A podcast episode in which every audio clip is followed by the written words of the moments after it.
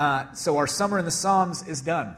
We are done uh, studying uh, the, the book of Psalms in the way that we have, and we're actually beginning on a new series. In this series, uh, I'm not going to say exactly how long it is, uh, but we're going to spend probably the next school year or somewhere around that amount of time studying the Gospels. Over the course of uh, the last year, there has been this kind of uh, restlessness or the sense within uh, kind of our collective staff and leadership to say, man, we want to spend some time with Jesus. Uh, we want to spend some time looking at the life, the person, uh, the ministry of Jesus. And, uh, and so we're not going to put, um, we're not just studying one book, but we're going to actually look at all of the Gospels uh, or take stories, parables, uh, different miracles from all of the Gospels, and they're going to be kind of in smaller chunks of series. So it will be uh, Jesus and these types of things that happen. And I don't want to give too much away right now, but I'm just trying to prepare you that that's where we're going to be going for uh, the, the foreseeable future one uh, a book that I read. Um, this was a number of years ago. Uh, a book that I, I think is uh, was a really profound book in my life uh, by an author named Rob Bell. It's called Velvet Elvis, and he at one point, kind of in, in one of these chapters, is talking about the rabbinical system and how uh, you know younger kids uh, in kind of the Jewish culture would come under a, a rabbi and follow that person. And he quotes, and I'm going to totally butcher this name. Yosei ben Yozer, I believe, uh, who is a rabbi himself, and he quotes this guy uh, saying, um, the idea or, or the, um, the way that a disciple was to follow a rabbi was to follow, uh, to get covered with the dust of your rabbi's feet. To be covered with the dust from your rabbi's feet. So, this idea of that disciple would follow so closely to that rabbi that they would be covered with the dust that came from their feet. And that is our heart as we go into this next year. And the rabbi that we will be following will be Jesus. You see, it's one thing to know about Jesus, but I think a completely different thing to actually follow Jesus. Our journey this year will be uh, not one of just study, but really a journey to embody his life, his ministry, his character. We don't want to just fill our minds with information about Jesus, but we actually want to experience transformation as we follow close enough to get his very dust on us. So as we dreamed about how would we kind of orient this whole year beyond just saying we're going to study Jesus, we're going to look at Jesus, we're going to follow Jesus, beyond just looking at that, how would we orient or how would we frame this entire year? The idea that resonated with both uh, Russ and I, with our leadership, with our staff, was the idea of an invitation. Which, if you read through the ministry uh, of Jesus, if you read through the Gospels, that idea of invitation comes up often. It's throughout that Jesus is always inviting people. And so, in a sense, this entire year is going to be an invitation. It's going to be an invitation to move closer to Jesus. To take a little closer look at this idea of invitation, you can turn to Luke 14 right now. Luke's in the New Testament, for those of you who didn't know. That's another Bible joke, guys. That was funny. Nobody laughed, but that was funny. I trust me. Luke 14. As you're turning there, uh, I think before we can actually fully study this parable that we're going to look at this morning, uh, I think you need to understand a little bit of history. And this was all new to me uh, as I studied this passage, uh, but it brings. Um, it brings a depth to this passage that I didn't really know existed before. So let me give you just a touch of history. Uh, Luke 14, before we actually get to the section we're going to read, uh, Jesus has just performed this miraculous healing on the Sabbath. And Jesus is at the table of a prominent leader, uh, eating with different invited guests. And he begins to instruct them about their need for humility, their need for hospitality, especially their need to kind of uh, invite the have nots of society into their world, to their homes, to their tables to dine with them. So he's instructing them on all of this. And in response to this teaching, one of the guests remarks, Blessed is everyone who will eat bread in the kingdom of God. Blessed is everyone who will eat bread in the kingdom of God. So, in the Middle East, it was very, very common for these large uh, kind of banquets or dinners to be hosted for traveling rabbis or preachers. People would travel through a small town, and uh, the most prominent local religious person would uh, open their home and they would set a banquet or set a big dinner, and they would invite the most important people from that town to come and, and dine with this traveling itinerant uh, preacher or rabbi. Uh, and, and the reason for this was to begin to investigate the political and theological uh, views of the person that was traveling through. So you have this rabbi coming to town. The local religious leader would say, okay, let's, let's gather all of the people, the important people to our home. Let's have this rabbi over. Let's have this preacher over. And let's begin to ask him some questions to get an idea of where does he stand politically? Where does he stand theologically? And so in this case, Jesus, at the dinner table, he was the traveling rabbi. He was the, the person traveling through the town. The local religious leaders, the important people, had invited them over. They're sharing this meal. Now Jesus is doing some teaching. And this is when uh, they uh, had all gathered to begin to kind of investigate who is this Jesus guy? Maybe they had heard about him before, but, but they're beginning to ask questions uh, about him politically, about him theologically. And it's in this context that that guest makes the statement about eating the bread in the kingdom of God. And this is one of those times, and this is where the, there's a lot of depth to this passage, but this is one of those times where the statement was probably really a shrouded question. What he was really investigating was Jesus' view on what had become known as the Messianic banquet, all right? So, the Messianic banquet is a historical narrative that had guided Jewish understanding for 700 years at this point. So, this idea of the messianic banquet had been this historical narrative that had kind of guided the nation of Israel for 700 years. We first see it in Isaiah 25, where uh, Isaiah prophetically envisions what the coming uh, kingdom will look like at the end of time. Verses 6 through 9, it should be up behind me too, says this. This is from Isaiah, 700 years earlier. On this mountain, the Lord of hosts will make for all peoples a feast of rich food, a feast of well aged wines of rich food filled with marrow, of well aged wine stained, strained clear. And he will destroy on this mountain the shroud that is cast over all peoples, the sheet that is spread over all nations. He will swallow up death forever. Then the Lord God will wipe away all tears from all faces, and the disgrace of his people and the disgrace of his people he will take away from all earth. For the Lord has spoken. It will be said on this day, Lo, this is our God. We have waited for him so that he might save us. This is the Lord for whom we have waited. Let us be glad and rejoice in his salvation.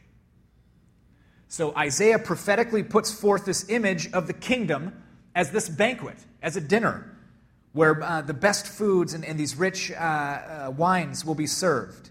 And the king invites and serves these guests, and it includes Gentiles. It says all peoples at the banquet. And God will bring to death the end of sorrow, and He will establish salvation on this day.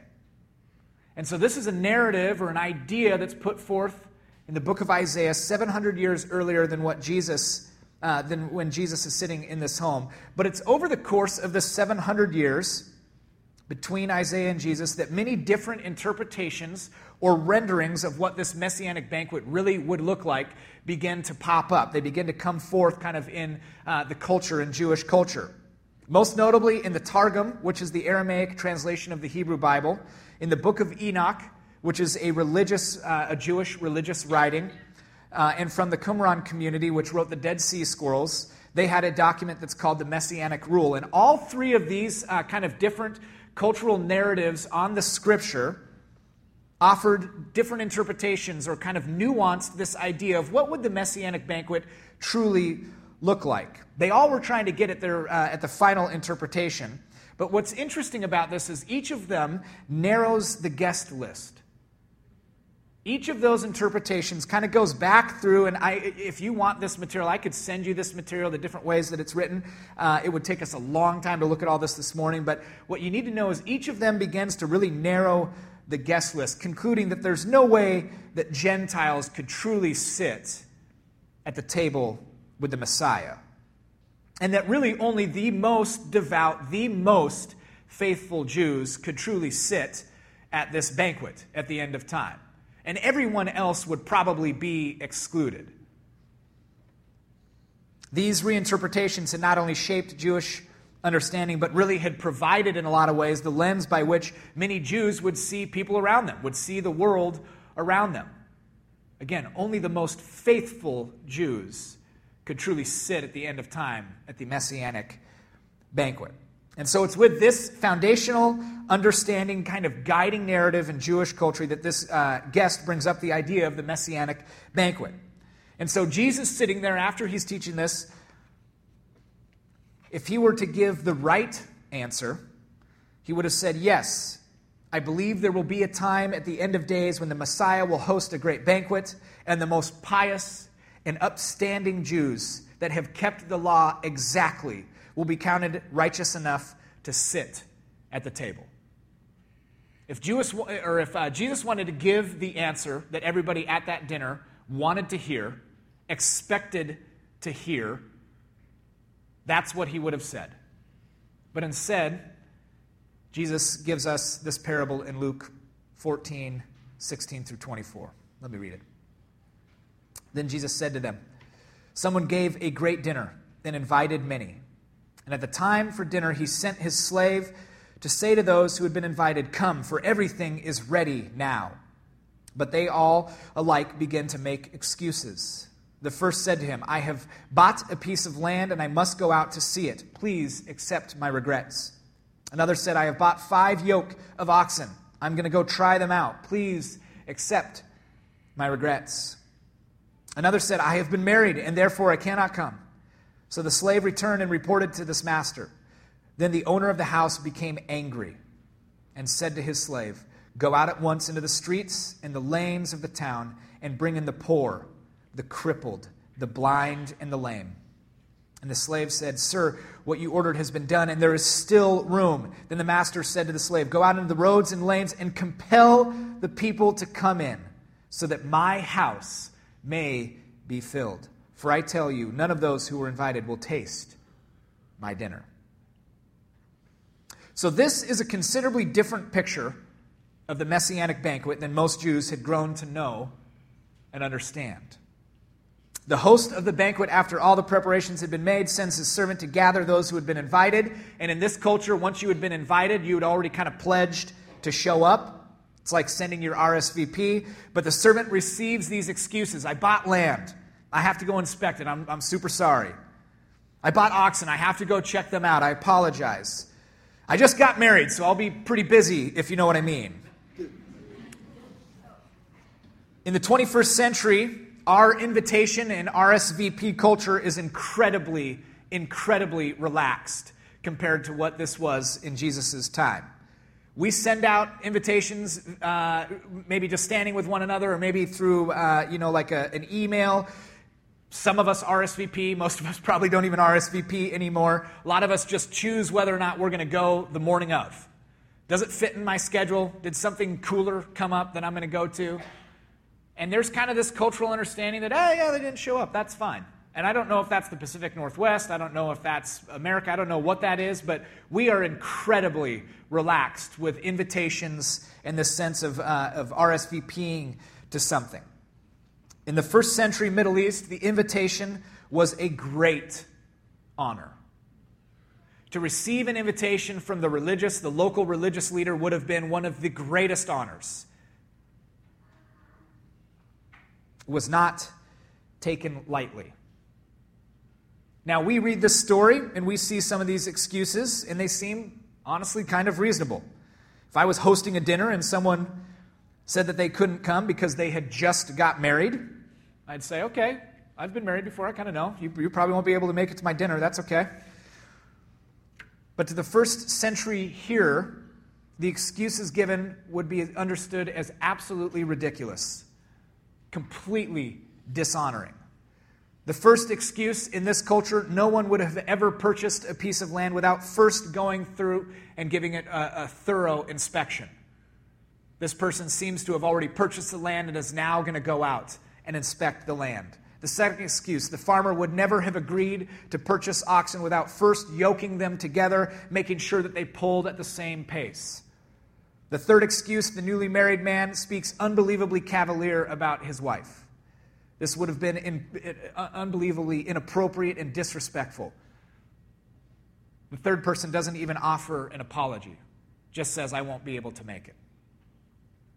What all three excuses have in common is that each would have brought an incredible amount of disgrace and public shame to the host of that dinner. In fact, these were not excuses as much as backhanded attempts to hurt the host of the banquet. When the servant returns with the news, the host becomes angry. Middle East historian, uh, and I'm going to butcher this one too, Ibn al Tayyib comments about the excuses and then the host's anger by saying this Here, the master of the house becomes angry because he knows the excuses were vain and apologies were insults that demonstrated hatred for the host. We read them and they seem kind of commonplace. In this culture, when Jesus was telling this story to these people sitting in the Middle East in the first century, everybody would have heard those things and said, Wow, you just don't do that in our culture. So it's at this point in the story when the character of the host comes front and center. In a situation where he would have been completely justified to indignantly cancel the dinner, his anger turns to remarkable grace. He sends his servant back out to the streets to gather all the people that, if we were honest, would have been all the people you don't want at your fancy dinner party the poor, the crippled, the blind, the lame. They were the rejected and despised people of the day. They had no ability to reciprocate in any manner at all. And when they were finally squeezed around the table, the servant saw and reported that there was still room. And the host sends his servant back outside of the city now to the roads and lanes and compels them to come. Go beyond our city, go to the Gentiles and compel them to come. He sent a servant to the place where no one would dare go. And when they would question, when the, when the Gentiles would question whether or not they were really wanted at a Jewish banquet, the servant's task was to compel them to come. Come to my master's banquet. He wants you there. Have you ever been invited to something where you really questioned if you were supposed to be there before? I, uh, when Grace and I, uh, this was probably two or three years into our marriage, we were living in Coeur d'Alene at this point, and uh, let's see, I'll try to give you a date, maybe 2006, 2007. This was like right at the height of the housing market. Economy was unbelievable, and there was this big housing development, golf exclusive golf course that had started uh, kind of on the other side of the lake called Black Rock. How many people remember Black Rock? Okay, some of us. Uh, so this this guy uh, was this incredible investor, and he built this incredibly exclusive gated golf living community called Black Rock. To give you an idea of uh, what it took to to, uh, to be there. If you bought a home uh, on the golf course, then you paid $40,000 a year to be a member of the golf course, plus, annual, or plus monthly dues. So 40000 up front each year, and then monthly dues that you would pay to play golf. If you did not have a home on the course, you paid yearly, or I think you, I'm sorry, you bought in once for $125,000 to play golf at this place. And then you would pay a monthly, uh, a monthly due just to play golf at this place. So, Grace and I are, uh, at this point, I'm working for a nonprofit. I'm working for Young Life in, uh, in Coeur d'Alene. My wife is a school teacher. And we get invited to a dinner uh, that uh, two of our friends, uh, who were local business owners and had absolutely been crushing it in the business world. They were probably, I don't know what they made, but they were probably kind of getting towards being millionaires at this point. And we were connected through the, this Young Life connection. And uh, we were invited to this exclusive dinner that they bought at a charity banquet uh, supporting some local nonprofit for uh, multiple thousands of dollars. I don't know what it was, but they bought this exclusive dinner at Black Rock, and they could invite eight different people. Grace and I somehow got on this list to go. I had no idea what Black Rock was. This was not my world that I lived in. So the guys that won it, they played a, round of golf first. I was not invited to play golf because I'm a horrendous golfer. um, I would have been asked to leave immediately.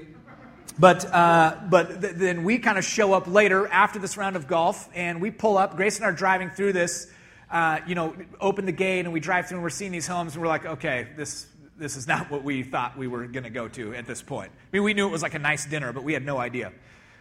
We pull up, we, you know, somebody valets our car, and, uh, and I get out, and I'm, you know, wearing khakis and like a Quiksilver polo. I'm just essentially dressed like I am right now, way underdressed for this. The other guys are in suits, and, uh, and we pull up, and, and still not totally knowing what was going on. Go in, uh, and I have to use the restroom, and I go in, and I kind of open. It's uh, not a restroom; it's like a locker room. Walk in, and there, the first thing you see is this full bar in the restroom. Like it, it, looks like a regular restaurant bar in the locker room, and there's like four dudes, old dudes, wearing towels and one guy not wearing anything, all drinking whiskey at the bar in this locker room. And I'm just like, okay, this is a, a different world that I am entering right now. And so we finally get to dinner. And, uh, and, and we're sitting there and we're in this exclusive room and there's eight of us and, uh, and the guy who invited us is sitting next to me and it's the seven course meal each uh, course has this new incredibly expensive bottle of wine that comes out with it and then each course has a palate cleanser after it, and with each course, a, uh, the executive chef comes out and explains how he made it and where he got the ingredients and why he made it and how it coordinates with the wine and all this kind of stuff. I'm totally lost at this point. Uh, it was delicious. Uh, wasn't a ton of food, though, I'll let you know that. Uh, I was hungry when I left. Um, but I can remember sitting there, and this was after, you know, course four or five or whatever. And I kind of lean over to my friend. My friend's name is Brandon at this point, and uh, and I lean over to Brandon and and I just look at him and I say, "Man, are we really supposed to be here? Like, couldn't you have brought a business associate or, or somebody that's kind of worthy of being in this place?" And Brandon looks right at me and just kind of looks in my eyes and he said, I invited you.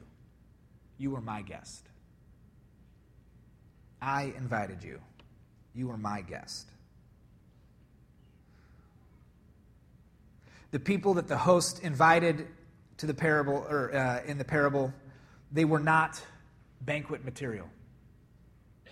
Some of them weren't even allowed to be with Jews, let alone dine with them. In fact, these are the exact people that the Israelites had come to believe would not even be welcome at the messianic banquet at the end of time. And yet, Jesus, in telling this story, subtly says, I invited them. They are my guests.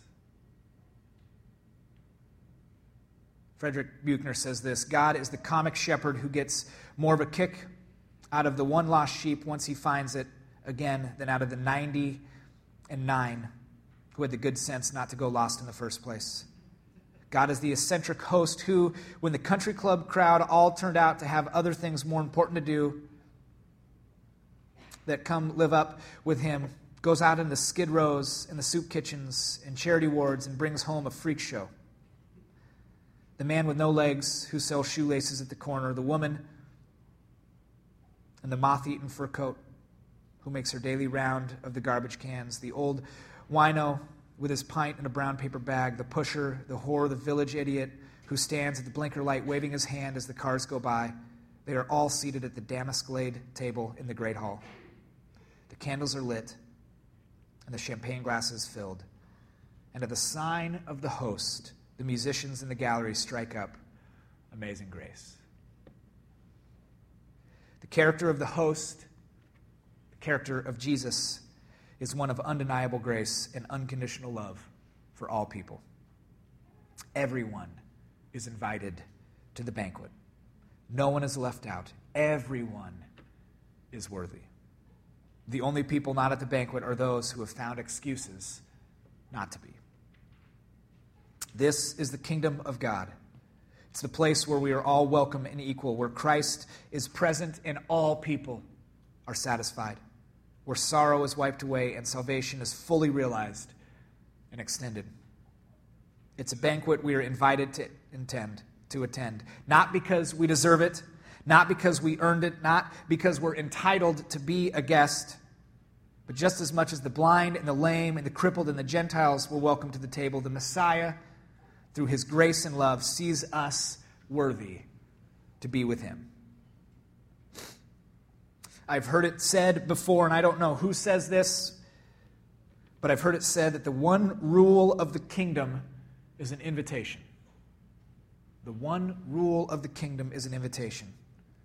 It's the driving action in this parable, and it will be the framing idea for our entire series as we move forward. It's a year long invitation to know Jesus, but not just to know him, to actually follow Jesus in a meaningful way.